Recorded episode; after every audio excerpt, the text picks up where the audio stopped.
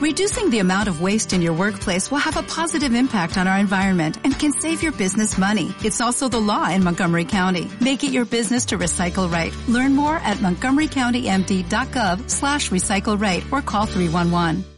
Por el chat, eh, bueno, en cualquier caso ya eh, nos metemos ya en el 27, 28 de abril en el que pues eh, ya se sabe lo que hay, ya se sabe que, que los, la resistencia alemana en Berlín pues no va a durar mucho. Aquí, como sabes, pues se abre una gran especulación en si Hitler escapó o no escapó en este en estos últimos días, no, en el último momento, eh, si llegó a escapar y demás. Eh, aquí en Europa mm, generalmente todo el mundo piensa que sí, que murió allí en Sudamérica, yo por comentario me he dado cuenta de que esa teoría de que escapó está bastante más extendida en Sudamérica. Eh, si quieres, eh, puedes dar tu opinión ¿no? sobre, sobre esto y ahora entramos propiamente dicho en, el tema. Mm, vale, bueno, eh, ya te digo, me extiendo largo y, largo y tendido en, una obra anterior que publiqué que se llamaba El Führer Bunker. Luego extiendo aún mucho más esto, este tema en, en, mi último libro, El final de Hitler, Muerte en el Führer Bunker. Hitler murió en Berlín todos los indicios, todos los indicios, vamos a llamar eh, contrastables, eh, verídicos, fehacientes, indican que Hitler murió en Berlín. ¿Por qué?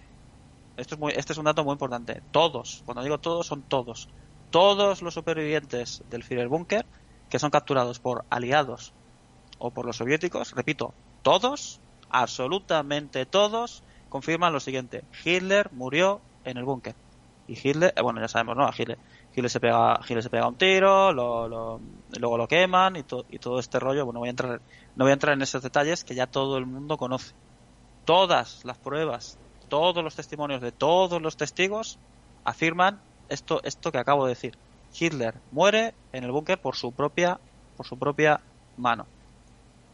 Los aliados, pues sí, tienen, cogen a varias personas que han oído de, que han oído del Führerbunker y son más o menos amables con los interrogatorios. El NKVD, la Policía Secreta Soviética, no es amable con la gente que captura. No es amable. La Convención de Ginebra es un papel mojado para ellos. Entonces, tienen, tienen a los tres edecanes de Hitler.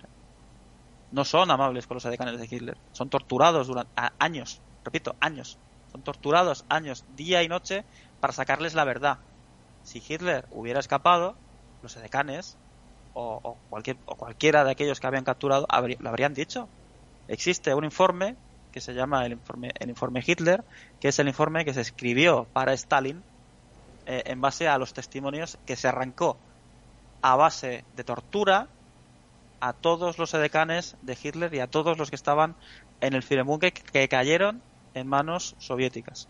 Ese informe solamente existen tres copias y una, por un error y bueno, en teoría era un informe secreto que debía permanecer eh, pues 100 años de oculto. Pero por unos, unos traspapeleos y tal, acabó en manos de un divulgador alemán. Ese informe se llegó a publicar en español y está también a disposición en, en, otros idiomas. Ese informe, que era solo para Stalin, habla sobre el final de Hitler.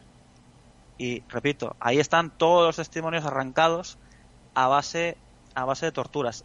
Conozco perfectamente las torturas porque Rochus Smith me las describió con todo lujo de detalles. No voy, no voy, a, no voy a entrar en detalles sobre las torturas, pero os puedo decir que no eran nada, nada amables. No, no les torturaron una semana, no les torturaron un mes, repito, les torturaron durante años para confirmar que la veracidad de, los testimonios que ellos estaban recogiendo eran, eran, eran verídicos. Y, y el resumen de todos esos informes es el informe Hitler que Stalin tuvo sobre su mesa. Él fue la única persona que leyó ese informe. Y ese informe dice lo que ya he dicho aquí. Hitler muere en Berlín por su propia mano, luego queman el cadáver y todo lo demás que ya, que ya conocemos. Sí, además muy importante que, todos los testimonios eh, dicen lo mismo. O sea, no hay ningún tipo de, de versión diferente, o sea, todos coinciden en lo mismo, la misma hora y demás. Lo que quiero decir que si hubiera sido pues alguna historieta que se hubiera contado, pues al final alguno hubiera dicho alguna palabra más diferente de la otra y demás, y se hubiera visto que no cuadraba las versiones, ¿no? Pero todas las versiones cuadran. Todas las versiones que se dan cuadran al milímetro. claro, si tú coges todos los libros que hay publicados con las memorias de todos los supervivientes del Führerbunker, todos dicen lo mismo. Que, que, Hitler murió, murió en Berlín. Y luego los restos, los restos de, de, Hitler, eh, lo que es la, la, mandíbula, quiero recordar, y, y luego, bueno, la parte de arriba del cráneo, la mandíbula ha quedado sin sombra toda duda que esos son los dientes de Hitler. Sí, sí. Hace poco hubo un estudio de, de, uno de los odontólogos más famosos de Francia que salió publicado en, una importante revista científica y lo dice bien claro, estos son los dientes de Hitler. Sin, sin sombra toda duda, al 100%. Entonces, no, es, es, innegable, Hitler murió en Berlín. Vamos a entrar aquí en una curiosidad que a lo mejor muchos no, no conocéis, eh, que al parecer fue el propio Stalin uno de los máximos responsables en alimentar la teoría de que Hitler no había muerto para, como todo en política, eh, sacarle un beneficio eh, político. Y básicamente pues Stalin jugó un poco sus cartas lo mejor que pudo. De hecho generales como Foucault no sabían nada se quedaron incluso al margen de la investigación y cuando esto cuando este grupo ¿no? de la policía secreta rusa llega allí y empieza a investigar y a empezar a hablar con testigos, a recuperar restos y demás, eh, ni tan siquiera Foucault estaba enterado. Sin embargo, Stalin, que sí que lo sabía porque lo había mandado él, seguía telefoneando a Foucault y, preguntándole que si que qué sabían de Hitler, ¿no? Y Foucault, claro, Foucault decía, no, no sabemos nada aún, y eh, jugaba con él. Y de hecho, Foucault me parece que en sus memorias, una de las cosas que le ofendió mucho fue eh, que Stalin, entre comillas, lo hubiera troleado, se hubiera reído de él de esa forma, ¿no? Y es una cosa de las que más le dolió de las que lo hizo Stalin. Pero básicamente, y para resumir, y ya comentas, eh, José Antonio, lo que quieras, eh, se puede decir que, que, Stalin alimentó un poco que Hitler estaba vivo bajo manga de los estadounidenses para justificar y venderse pues esa idea del peligro que iba a sufrir la Unión Soviética frente al bloque occidental, que además tenía a Hitler por ahí guardado y que llegado el momento iba a reaparecer y se iban a volver a, bueno, pues a armar una guerra entre ellos, ¿no? Fue más o menos eh, lo que hizo Stalin, su intención. Eh, eh, exacto, exacto. Justo cuando acaba la guerra, pues ya está Stalin, ¿no? Desde la tribuna de la Plaza Roja diciendo eso, ¿no? Que, Hitler está escondido por, lo, por los aliados. Repito, ese informe lo tiene en su mesa el informe lo deja bien claro, Hitler ha muerto en Hitler ha muerto en Berlín.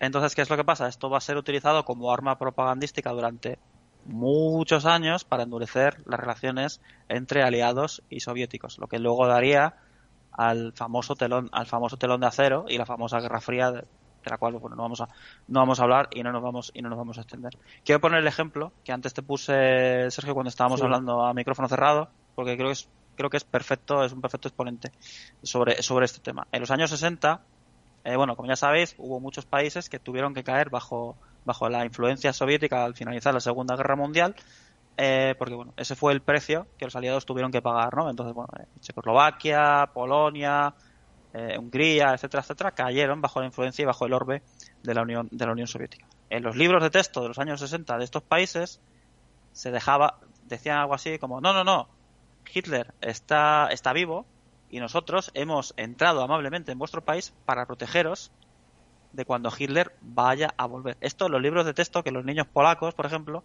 leían en los años 60, años 70 del siglo pasado. Claro, claro. Eh, todo esto se utilizó como arma política y ya está, ¿no? Y luego, pues, bueno, eh, hay mucho misterio aquí, ¿ves? Con el tema de las armas milagrosas, con el tema de la expedición a la Antártida, pues, eh, todavía siguen muchos enigmas, ¿no? El, el oro nazi, todavía siguen creando muchos mitos, leyendas, ¿no? Que algunas tienen base, otras tienen menos, pero bueno, en cualquier caso, eh, todo este asunto de Hitler, pues sí que fue utilizado como arma política. ¿No se merece tu familia lo mejor? Entonces, ¿por qué no los mejores huevos? Ahora, Egglands Best están disponibles en deliciosas opciones. Huevos clásicos, de gallina libre de jaula y orgánicos de Egglands, que ofrecen un sabor más delicioso y fresco de granja, que le encantará a tu familia. En comparación con los huevos ordinarios, Egglands Best contiene la mejor nutrición como 6 veces más vitamina D, 10 veces más vitamina E y el doble de omega 3 y B12. Solo Egglands Best. Mejor sabor, mejor nutrición, mejores huevos. Visita egglandsbest.com para más información.